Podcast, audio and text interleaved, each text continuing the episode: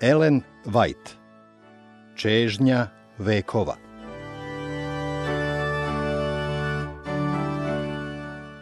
Poglavlje 81. Ustade gospod Ovo poglavlje zasnovano je na Evanđelju po Mateju 28 od 2 do 4 i od 11 do 15. Noć prvog dana sedmice polako je proticala. Nastupio je najmračniji trenutak koji prethodi svitanju. Hristos je još uvek bio zarobljenik u svom uskom grobu. Veliki kamen bio je na svom mestu, rimski pečat neizlomljen, rimski čuvari držali su svoju stražu. Tu su se nalazili i nevidljivi stražari. Vojske zlih anđela bile su okupljene oko ovog mesta. Da je bilo moguće, knez tame sa svojom otpalom vojskom zauvek bi sačuvao zapečaćeni grob koji je držao Božjeg sina. Međutim, nebeska vojska okružila je grobnicu. Anđeli, silni krepošću, čuvali su grob i čekali da pozdrave dobrodošlicom kneza života. I gle, zemlja se zatrese vrlo, jer anđeo gospodnji siđe s neba. Obučen u sve Božje oružje, ovaj anđeo izašao je iz nebeskih dvorova. Sjajni zraci Božje slave išli su pred njim i osvetljavali mu put, a lice njegovo beše kao munja i odelo njegovo kao sneg. Od straha njegova uzdrtaše se stražari i postaše kao mrtvi. A sada, sveštenici poglavari, gde je sila vaših stražara? Hrabri vojnici, koji se nisu nikada plašili ljudske sile, sada su bili zarobljeni bez mača i koplja.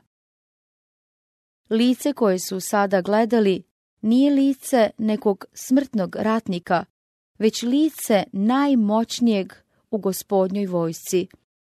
Ovaj vesnik zauzima položaj sa koga je Sotona pao.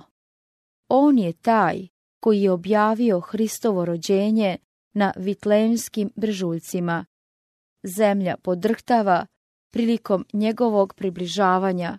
Vojske tame beže i dok on odvaljuje kamen, izgleda kao da je nebo sišlo na zemlju.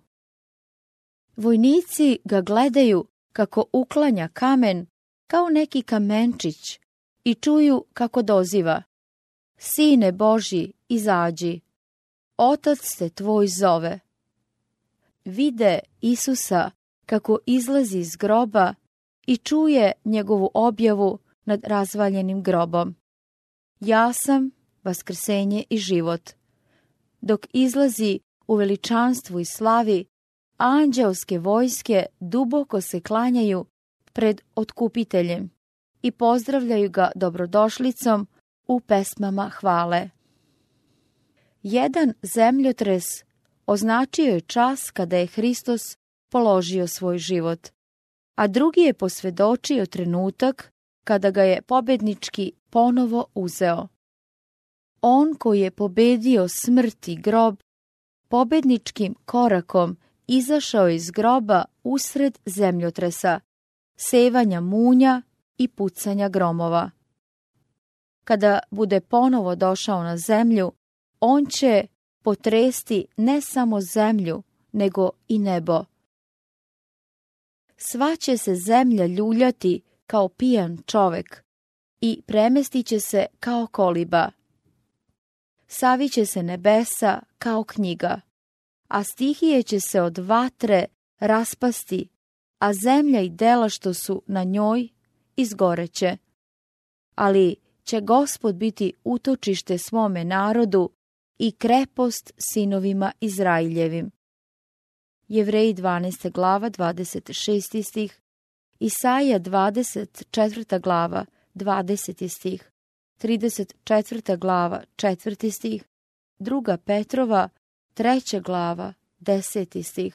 Jojlo, treća glava, šestnesti stih.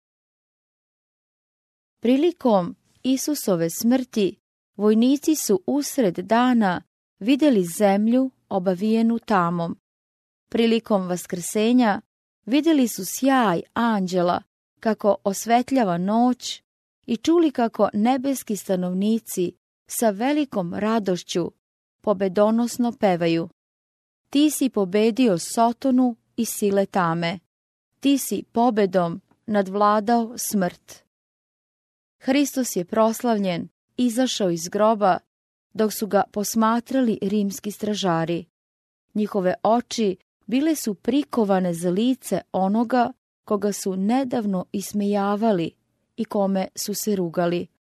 U ovom proslavljenom biću posmatrali su zarobljenika koga su vidjeli u sudskoj dvorani, kome su ispleli trnov venac. To je bio onaj koji je bez opiranja stajao pred Pilatom i Irodom. Onaj čije je telo bilo izmučeno svirepim šibanjem. To je bio onaj koji je prikovan na krst i prema kome su sveštenici poglavari puni samozadovoljstva, odmahivali glavom govoreći drugima pomože, a sebi ne može pomoći. Matej, 27. glava, 42. stih. To je bio onaj koji je položen u Josifov novi grob. Odlukom sa neba sužan je oslobođen. Da su gore i planine navaljene na njegov grob, ne bi mogle sprečiti njegov izlazak. Prilikom pojave anđela i proslavljenog spasitelja, rimski stražari su klonuli i ostali kao mrtvi. Kada je nebeska pratnja iščezla iz njihovog pogleda, ustali su i brzo, koliko su ih klecavi udovi mogli nositi, pošli prema kapiji vrta. Posrćući kao pijanci, požurili su dalje u grad, objavljujući divnu novost onima koje su sretali. Uputili su se Pilatu, ali je njihov izveštaj stigao jevrejskim vlastima, pa su prvosveštenici i poglavari poslali da ih najpre dovedu njima. Ovi vojnici čudno su izgledali.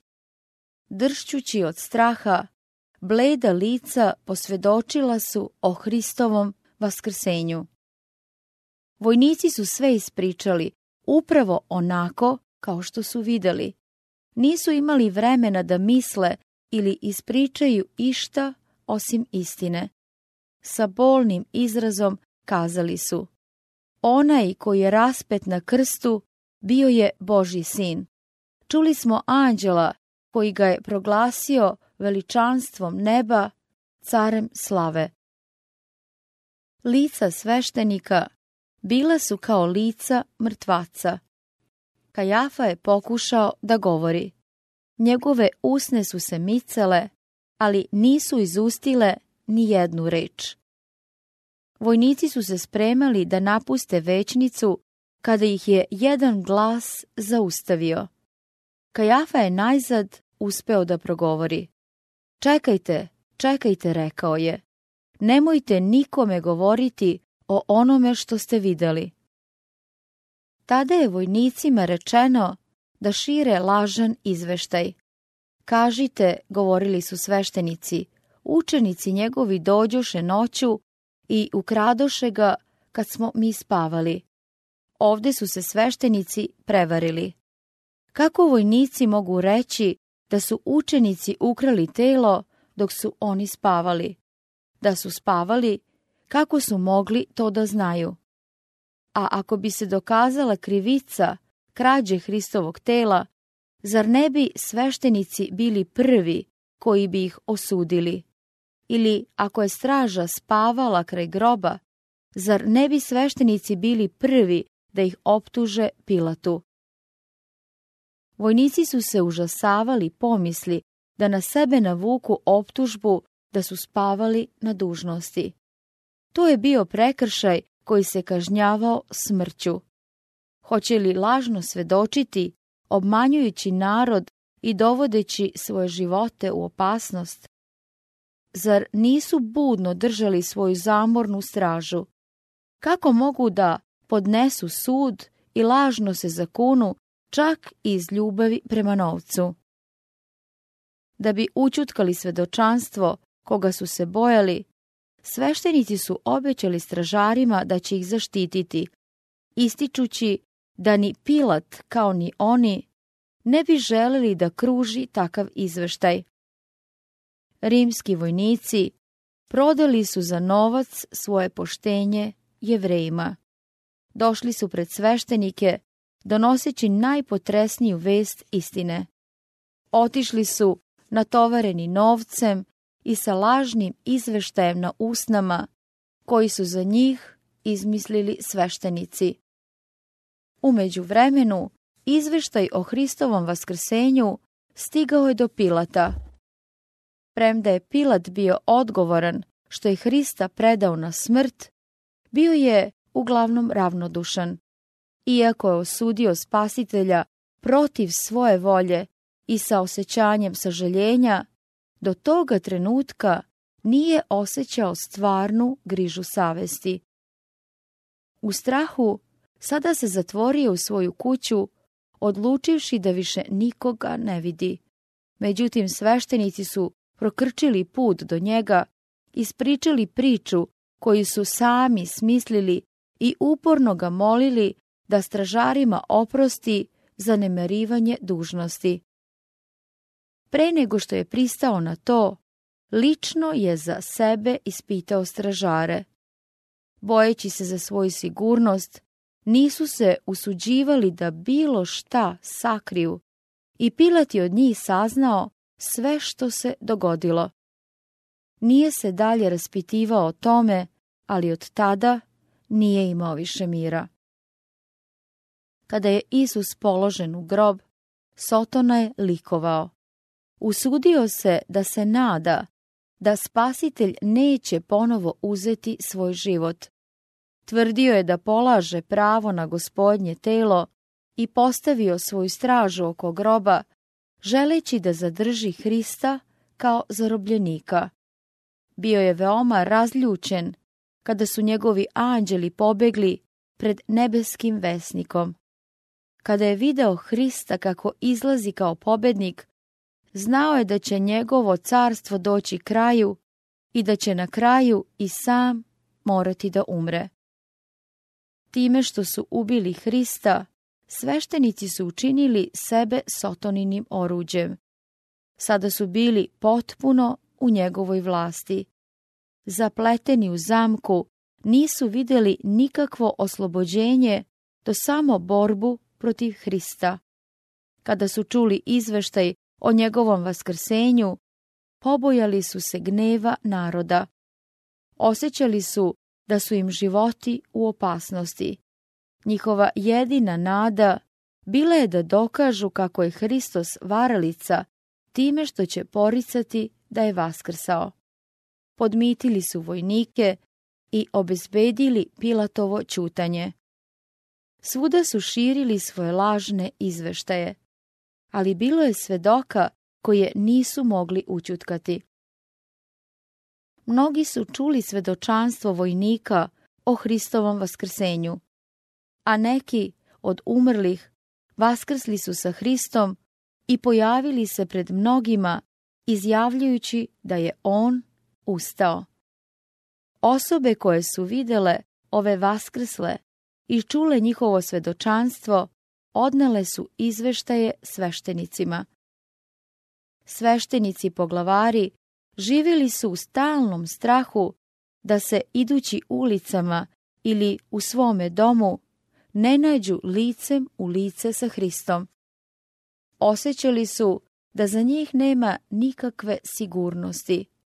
Reze i zasuni bili su slaba zaštita od Božjeg sina danju i noću pojavljivao se pred njihovim očima onaj strašan prizor i sudnice kada su vikali Krv njegova na nas i na našu decu. Matej 27. glava, 25. stih. Nikada iz njihovog sećanja neće izbledeti taj prizor. Nikada više miran san neće doći na njihova uzglavlja. Kada se glas moćnog anđela začuo kraj Hristovog groba, kako govori, Tvoj otac te zove. Spasitelj je izašao iz groba životom koji se nalazio u njemu samome. Sada je dokazana istinitost njegovih reči. Ja dušu svoju polažem da je opet uzmem. Vlast imam položiti je i vlast imam uzeti je opet. Sada se ispunilo proročanstvo koje je izrekao sveštenicima i poglavarima. Razvalite ovu crkvu i za tri dana ću je podignuti. Jovan, 10. glava, 17. i 18. stih. Druga glava, 19. stih. Nad razvaljenom Josifovom grobnicom Hristos je pobedonosno obznanio. Ja sam vaskrsenje i život. Ove reči moglo je da izgovori samo božanstvo. Sva stvorena bića žive Božjom voljom i silom. Oni su zavisni primaoci života od Boga. Od najizvišenijeg serafima do najskromnijeg živog bića, svi iznova primaju silu sa izvora života. Samo onaj koji je jedno sa Bogom može reći imam vlast položiti svoj život i imam vlast uzeti ga opet.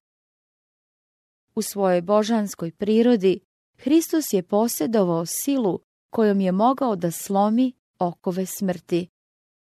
Hristos je ustao iz mrtvih kao prvina od onih koji spavaju.